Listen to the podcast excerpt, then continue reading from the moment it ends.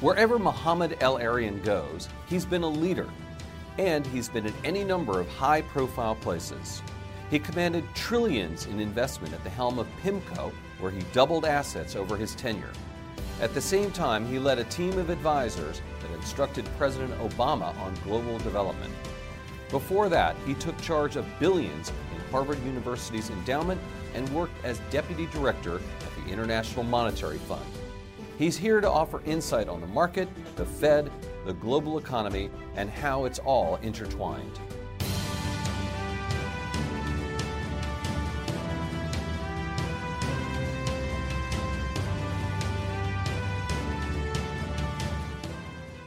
Welcome to Influencers. I'm Andy Serwer, and joining me now, Mohamed El-Erian. Mohamed, welcome. Thank you for having me, Andy. So, you are a global strategist, global macro strategist, looking at the world, looking at economic trends. And you were just telling me, Mohamed, that you think this environment is very invigorating? Oh, absolutely. It's very exciting. There are so many pieces moving and moving in an unusual fashion that you're getting unthinkables becoming reality. And the more unthinkables you get, the more it takes people out of their comfort zone. So it's, it's fascinating to be able to, to figure out what is going on and what should you focus on and what shouldn't you focus on. And you were saying that the further away people are from the United States, the more uncertainty there is in the world. Why is that? yes. I mean, we, we, I think, underestimate our central role in the global economy. So when you go to Asia, when you go to the Middle East, when you go to various parts of the world, they think of the US as anchoring the global economy. It is in the middle of the global economy. It is the core. It's meant to be predictable. It's meant to be reliable. And they can't explain what's going on in the US. They see all these strange things happening, and therefore they, become more nervous and they try to understand what's going on. And they, there's a sense of we don't quite understand the system anymore because the core isn't as predictable as it used to be. And I want to ask you about growing up because you grew up in New York, in Egypt, in England. And how did that prepare you for the current job that you have? So I was born, born in New York. We moved around a lot. Um, and at one point, I told my dad and my mom, I can't do this anymore. Um, we were living in Paris at the time. I was in school in Paris. And I said, I can't do this anymore. Um, I need stability. So they said, What do you want to do? I said, I want to go to boarding school. And they said, Where do you want to go? I said, The States. They said, Too far, too expensive. What's your second choice? And without knowing what I was saying, I said, England. And I remember my dad said, You want to go to boarding school in England? I said, Yes. He said, Do you know what that means? I said, Yes. I should have figured out he was warning me. So I ended up going, going to boarding school in England, and then that provided me stability until I came back to Washington after I graduated. Did you ever think you're going to become a global market strategist? I mean, does one think about that when they're a kid or even in high school or college? So I knew I wanted to be an economist. I've always found economics fascinating. I absolutely love it. So I knew I thought I was going to be an academic, but then my father passed away suddenly, and my mother had never worked, and I had a seven-year-old sister. So it became the issue became who pays economists, who pays PhD economists, and at the time, this is a long time ago, Andy, there were only two institutions that really paid PhD economists anything meaningful, which at the time was $30,000 a year. It was the IMF and the World Bank. So I ended up at the IMF in Washington, and that ended up being a great choice. So that was before Wall Street really hired economists, I guess is what you're saying, right? Correct, correct. I mean, Wall Street didn't have much regard for economists. I didn't see the need. And the demand for economists was really from the multilateral institutions. So you worked at the IMF and stayed there until there was some demand from Wall Street? Was that kind of how things happened? So I stayed there for 15 years, having the time of my life. And then I was turning 40. I had never tried the private sector. And the IMF had this wonderful program where they encouraged people to go away for a couple of years. Your re entry was guaranteed. So it was basically a free option. So I moved from Washington to what was Salomon Brothers and became Salomon Smith Barney in London. And then after about eight months, I got this phone call from a headhunter telling me about this West Coast firm um, called PIMCO. And I interviewed with them, fell in love with them, and never looked back after that. So, was there the idea, Mohamed, that um, an economist would say that, say, the Deutsche Mark is going to do this against the dollar, and if the firm puts all this money on this trade, they'll make money. And if they did, would they come back to you and say, that was, that was genius, thank you for helping us make money? Was that how it sort of worked? So at the time, the traders, who were significantly younger than me at Salomon, significantly younger, um, would have two modes. One mode where markets were trading for fundamental on fundamentals, and they really wanted to hear from the economists and the strategists. Another mode when markets were, were trading on technicals, and they would literally push you away. Say, whatever you tell me is going to confuse me because markets aren't listening to fundamentals. And the great traders are the ones who understood the pivot. So there were times when they were consuming your content, and there were other times when they th- rightly thought you're completely irrelevant to what's going on over the next day or two days or three days. Was there a time though when they were very grateful in terms of you steering them towards the right kind of trade? I guess. Sure. I mean, they they fun, they understood that ultimately fundamentals assert themselves, and the reason why PIMCO was so great because it basically is anchored by a long-term view, the secular horizon, and that is when fundamentals assert themselves. So what technicals give you are entry entry points, um, but it's not the, real, the thesis. The thesis is a fundamental based thesis, and PIMCO's success has been to understand what the big secular themes are and to position for them. Right, and you can make money that way over the long term in fixed income. At that, you know, that was the, the focus of the firm to a yeah, great and, degree. and in virtually any asset class, as long as you can ride out the short-term fluctuations. So there are times at which um, the long-term thesis isn't working out, and it's very important, in addition to having portfolio managers who have conviction and foundation, both. Conviction is not enough without foundation. To have customer relations people, client facing people, who explain over and over to your investors that this is going to play out. Now, PIMCO had developed a track record that investors had a three year horizon in terms of their patience with the thesis working out. Now, you left PIMCO to go to Harvard to run the endowment there, and that must have been interesting to say the very least. Today, that endowment is what $37 billion, and I guess one question, maybe you have some thoughts on this, is should Harvard and universities like that be free? I mean, these endowments are, are so vast, right? So it's uh, important to understand what these endowments do. They fund somewhere between 30 to 40 percent of the university's annual budget. So that is a huge benefit. And in fact, I now co chair in England the, Cambridge University Capital Campaign because they've understood that they need some source of funding that's independent of governments and, and, and, and independent of project financing. So, what an endowment gives you is the ability to fund part of your budget on a more predictable basis. Um, the second thing that the endowment gives you is that very often, and people don't realize that, the funds are restricted. So it's not as if you can do anything. Right? So they are directed, so you can develop long-term programs. I think most universities would love to have bigger endowments, but it is an issue in terms of not whether you should have them, but how you get treated when you have them. Right. I mean, there are students who are going to these universities, maybe not Harvard, but other places where there is an endowment, and they still feel like they're you know, being pressured to come up with the funding, right? Right. The reason why Harvard can basically give a cost-free ride to people under a certain level, uh, and that level is quite high in terms of family income, is because of, of, of that endowment. And that's critical if you're going to try to level the playing field to give everybody equal opportunity. Right. They've had some problems with turnover with people running that place. What, what is that all about? You, you know, it's never easy to have an investment management operation in some other body.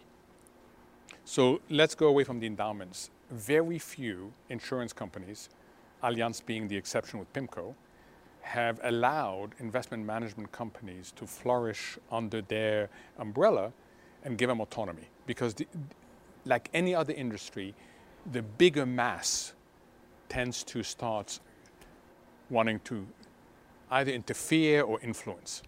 So endowments typically have this issue where, on the one on the one hand, they're supposed to be commercially oriented, but they live in an academic environment. So you get continuous conflicts. It can be on things as simple as where you invest. It can be on compensation. It can be on what do you do with the funding. So it's really important to figure out what is the right governance and then stick to it. You went back to PIMCO and you worked for a number of years with Bill Gross. Bill Gross recently retired from another firm. Um, you guys knocked heads sometimes, I gather. What, what were some of the pluses and minuses of working with him? What were some of the, his strengths and weaknesses? So his strength is his ability to focus on the long term, um, incredible discipline, his ability to embrace innovations. Um, he's very open-minded on that, and his ability to evolve the structure. He used to have a phrase which I, which I have found very powerful: "Let structure do the heavy lifting." So I'll give you an example. Um, somewhere time in the 90s, he realized that markets were getting more and more sophisticated. So the old model was you want to be a specialist. And then he realized that the right model is what he called the hub and spoke. Is you put the generalists in the middle, and then you put the specialists all around the generalist. And you create a two-way interaction between them so that the generalist benefits from very in-depth expertise of the specialist, but the specialists benefit from understanding the overall environment in which you operate. This notion is no matter how good your house is, the neighborhood matters. That was a brilliant change in the way you run an investment management firm. He was right at the front of, of that change. So, so he had that vision and was able to adapt um, by the marketplace. But you didn't always get along. I think, you know, fundamentally, I have nothing but respect for Bill, and I wish him well. I think his impact on our industry has been really important and will outlive. I'm still amazed that if you go around the world, things that he came up with are now being applied um, every day. Right. I mean, he was the bond king, right? He was, and he had a, he, and he had a massive kingdom, two billion dollars. That was two trillion dollars. I can't Two even trillion, say it. right. Two trillion dollars. two billion, that's yeah. selling two, short. Two trillion dollars. Right. Which which he started from nothing at all, and his initial idea was, you know what, bond investing shouldn't be about going down to the vault and tearing the coupon and sending it in, right? Let's use these assets more productively. A little bit like Uber figured out, let's use the cars more productively, like Airbnb figured out. But you're talking about the early 70s. Right. Um, let's go back to the, to the markets. Um, what is your outlook then for the U.S. economy and, and the U.S. market? So the US economy on a standalone basis is very easy to explain and to predict. Growth will continue. The two most important sectors in the economies are fine. The household sector has been supported by amazing employment creation, and now wages are going up again. The business sector has ample financing and ample cash. So if you were simply to look at the US economy on a standalone basis, you could see two and a half to three percent growths going on and on. It would help enormously if Congress got its act together and, in my view, implemented an infrastructure program that modernizes our infrastructure and makes it more digital friendly. So you want to add a bit more gas in the growth engine. Where the issues come up with the US economy is what do you do with three factors? The rest of the world is weakening. Europe is really slowing and is going to get near, Andy, what's called stall speed, hmm. where the risk of bad things happening goes up. China is having enormous difficulty revamping its economy for the new realities, that it is much larger and cannot depend on the outside world as the engine. So the first uncertainty has to do with the global economy. The second uncertainty has to do with central banks. They're in transition. We've never done this transition before. It's clear to me that one systemically important central bank can handle it, but can three systemically important central banks do it? I don't know. And the third uncertainty is the years of central bank support have decoupled asset prices from fundamentals. And there's a question mark as to whether fundamentals can improve fast enough to validate asset prices or whether asset prices come down. The reason why the fourth quarter of this year was so scary for people is because nothing much happened on fundamentals. But the minute the Fed came across as being too hawkish, next thing you, you found is asset values plummeting. And people were very worried that that will pull down the economy. Yeah, I want to follow up on that. So, two of your three worries are central bank related. And that's not surprising to me because I'm somewhat perplexed by Jay Powell and the Fed and what they've been doing. Are you? I don't know if I would use the word perplexed. Um, I, I, I have sympathy for them because they're navigating an inherent contradiction. If they look at the domestic signals, which, by the way, they're mandated to do, and if they were to focus just on their two objectives, then it's green light for tightened policy. If they look at the rest of the world, and if they look at the risk of destabilizing market, it's flashing either yellow or red. So you have one green light here, and one either flashing yellow or flashing red here. And they are somehow, so what they've done is they swung too much in favor of one, and now they've swung back too much in favor of the other. And somehow they got to understand not to be pulled like this because if they continue like this, they'll become a source of instability. Which we maybe saw in December and oh, January, yeah. right? Yeah, and you saw it again, by the way, in January, February.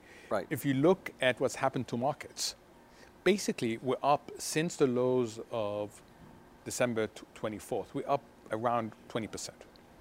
So what, what should the Fed do then? So the Fed should be, in my view, less short-term data dependent. Right? The data dependency makes sense when you don't know where the transition is, but at some point you've got to take a longer-term view, and you've got to position for that longer-term view, right? And don't get swung around by short-term indicators, because at the end of the day, you risk becoming a co-opted by the markets, which no one wants central banks to be co-opted by markets, and two, you risk being a source of instability. So, uh, switching gears a little bit, I want to ask you about some of the political trends we're seeing in the United States, say with Alexandria Ocasio Cortez um, and her proposals to tax the super wealthy, complaining about uh, the billionaires. Um, do you think that she has a point? So, I think she has a point in saying that we got to do something about the trifecta of inequality. What's the trifecta? So the trifecta of inequality is not just an inequality of income and wealth. This country can actually tolerate an inequality of income and wealth. Um, and there's views that actually this is a good thing, you incentivize. You know, if you create Facebook in your dorm, of course you should be a billionaire. But when it becomes a trifecta, Andy, of income, wealth, and opportunity, that's a real problem. And what we've seen happen since the global financial crisis is that it has become a trifecta. And therefore, we have to think more seriously, not just about growth, but about what I call inclusive growth. Growth that really brings in more segments of society. Otherwise, we're going to risk a major alienation and marginalization of part of our country, which is a real problem. And how would we do that, Mohamed? So, first of all, we have to focus more on growth okay, which, which means position for longer term issues. And I talked to you about infrastructure, that's really important. We need to spend a lot more time thinking about how do we operate an economy when technology is changing not just what we do, but how we do it. And you know, Andy, that when you change how, people become very nervous, they become very insecure. So we, we got to have frameworks for that. Secondly, some redistribution is warranted. We've gone too far in terms of the inequality. Now, there's ways to do it that don't distort the economy. Right? What uh, ways? For example, the way we tax um, inheritance in the States, the amount of exemptions we provide people. Right? We still have a distorted tax system. So you can do a lot with the tax system to clean it up, which you'll find is pro growth and pro redistribution. And the burden on the which would not be that much. Okay, it simply would be fixing stuff that over the years has become embedded in the system. Would that include taxing carried interest perhaps as well? That's a perfect example. It's very hard to justify the treatment of carried interest. It's It is. Very, it's, it, I mean, in my view, it's impossible. Yeah. right? And yet it has persisted year after year when most people agree that we need to fix it. They must be pretty good lobbyists, those people. I Indeed. think. Indeed. Um, what are what is your advice for investors in the bond market and the stock market for the balance of the year, Mohamed? So it's a little bit different, okay? Um, in the bond market, I would tell them never forget that we're coming out of a period of distorted pricing. A 10 year US doesn't belong under 3% given our economic reality. The reason why a 10 year US is under 3% is because a 10 year German bond is under 20 basis points. So already, if you were to plot the difference between US yields and German yields, we are near historical highs. The historical highs were a few months ago at 270. We're now at around 260. So the only reason we're here is because of what's happening in Europe. So understand that, that when you're buying out the curve, you're taking a European view, not a US view. You're much safer further in the curve, right, where there is value and there's a lot less risk. So on the bond side, I would say be careful. Understand that this bond market is not your everyday bond market. This is a distorted bond market, has a lot to do with what the ECB is doing with Europe, etc. On stocks, I would say become more selective. Understand that, that these big swings are going to continue and that just like we've been up 20%, we could be down 20% in three to six months' time if the Fed stumbles in its communication again. So you have to be a little bit tactical in addition to being long term. And I always get the pushback you want us to day trade? I said, no, I don't want you to day trade. I just want you to understand that this is a market that's really impacted by what the Fed says. It sounds like we, uh, your thinking is we haven't yet paid the price for or adjusted from a period of incredible easy money from the Fed. Correct. We, easy money did two things. It pushed everybody to take more risk. And secondly, it changed our mindset. We believed that central banks were our BFFs, our best friends forever. And once again, it's proven to be the case. Market had a bit of a te- temper tantrum Yeah. in the last quarter, and guess what? The Fed changed course completely. But at some point, they can't be our BFFs. Correct. And people have to realize that this is actually going to do that. I think, I think if you talk to central bankers and they were completely honest, they would say, you know what? We understand that we influence market. We don't like the extent to which markets have held us hostage. We just don't know how to get out of this. And I think what you saw in the Fed in the middle of last year was an attempt to get out of this. But they underestimated the reaction of the markets. It all sounds a little scary to me, quite honestly. Yeah, I, I think people have to understand that markets have ways of embracing you, and you know they don't let go because markets ultimately can disrupt the real economy. If markets couldn't disrupt the real economy, no one would care. But markets can disrupt the real economy. Is this what you mean by that phrase that you've coined new normal?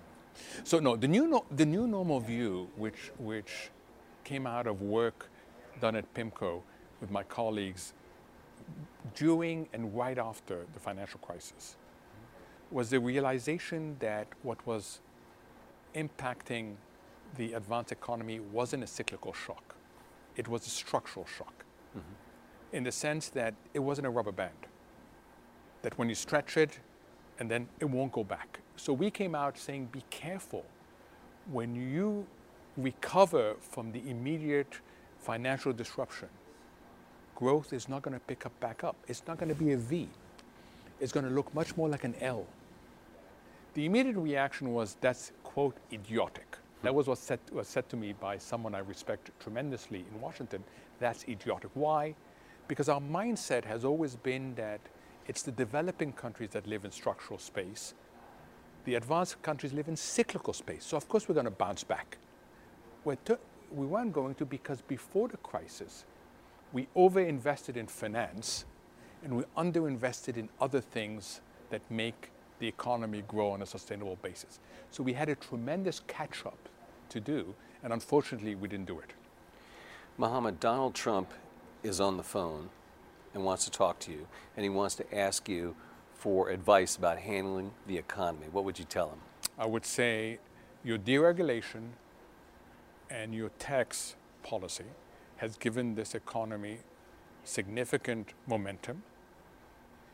You need now to work with Congress and convince them to add a third element in your program, which is an infrastructure pro- program which can mostly pay for itself. And I know that when people say that, they say that no, take advantage of how low interest rates are. Take advantage of all these private public partnerships that are underexploited. And do that because we need to put more gas in the growth engines. And if we do that, we can navigate well the slowing in the rest of the economy, and, and the Fed will normalize without a high risk of an accident. A lot of people know you as an economist, but there are other sides to Mohamed El-Erian. I remember you said that you had to improve your work life balance from your daughter, and you're also a football fan, right? I am. Talk about those two things. So th- there was a point where my daughter felt the need to, sh- to, to confront me with a list of 22 things I had missed during her school year. And that made me realize that I had gotten the balance wrong. And then, to add to my dismay, she brought out the yearbook from school and she opened on the page of her class, and there was one event that I actually turned up to. And she said, Look, look at the background. And there I was sitting on a tiny stool looking at my Blackberry. Of course, right. And she said, Dad, even when you're here, you're not here. How old was she? She was 10 years old. And that, for me, was like a light bulb. And we, since then, um, I, I went for what's called the portfolio approach, where you do many different things, but you regain flexibility. And it has been the most wonderful thing that I've done. And I, I really thank her, and I do repeatedly, for having, you know, the foresight of presenting me with evidence that was so compelling at the time. And how many years ago was that? That was five years ago. Right. Great. And Because she wants to be an actor on Broadway, hmm. she opted for a boarding school. Um, so now it's me who goes to her, Right. eh, you know, every every month. Um, and but I, if I hadn't had those wonderful four years, I don't know what I would have done. and football? What's your team? So unfortunately, my team is the New York Jets. You have to understand that I was a 10-year-old in New York when the Mets won the World Series, the Jets won the Super Bowl, and I was sucked in. And, I, and one of my tendencies to be quite loyal, so I'm loyal to them, even though it's been nothing but disappointment for, for those two teams. And every season, Andy, my hopes go up. We win one or two games, and then the predictable letdown happens. And, and I, it's, it's, it's, it's quite an emotional roller coaster for me. And finally, Mohamed, this show is called The Influencers. How would you like to use your influence going forward? So I think the most important thing for someone like me is to, to try to convey to, to people the importance of operating in intersections. So I operate in the intersection of economics, policy, markets. It's very easy to operate in one of these three. It's a little bit harder to operate in both. But when you operate in three, you get accused of not operating in any. And yet the real world happens in the middle of these. So if you're in the Fed, for example, it's not enough to understand what, how the policy impacts the world and what economics, you better understand markets. If you're in markets, you better understand policy and economics. And if you're in economics, you're not going to predict, for example, the global financial crisis if you don't understand what markets are doing. So, I, where I try to influence people is get out of your comfort zone. Don't be hostage to just one or two, but look at the intersection because that's where the world actually operates. All right, Mohamed El-Erian, thank you so much for coming by. Thank you. You've been watching Influencers. I'm Andy Serwer. We'll see you next time.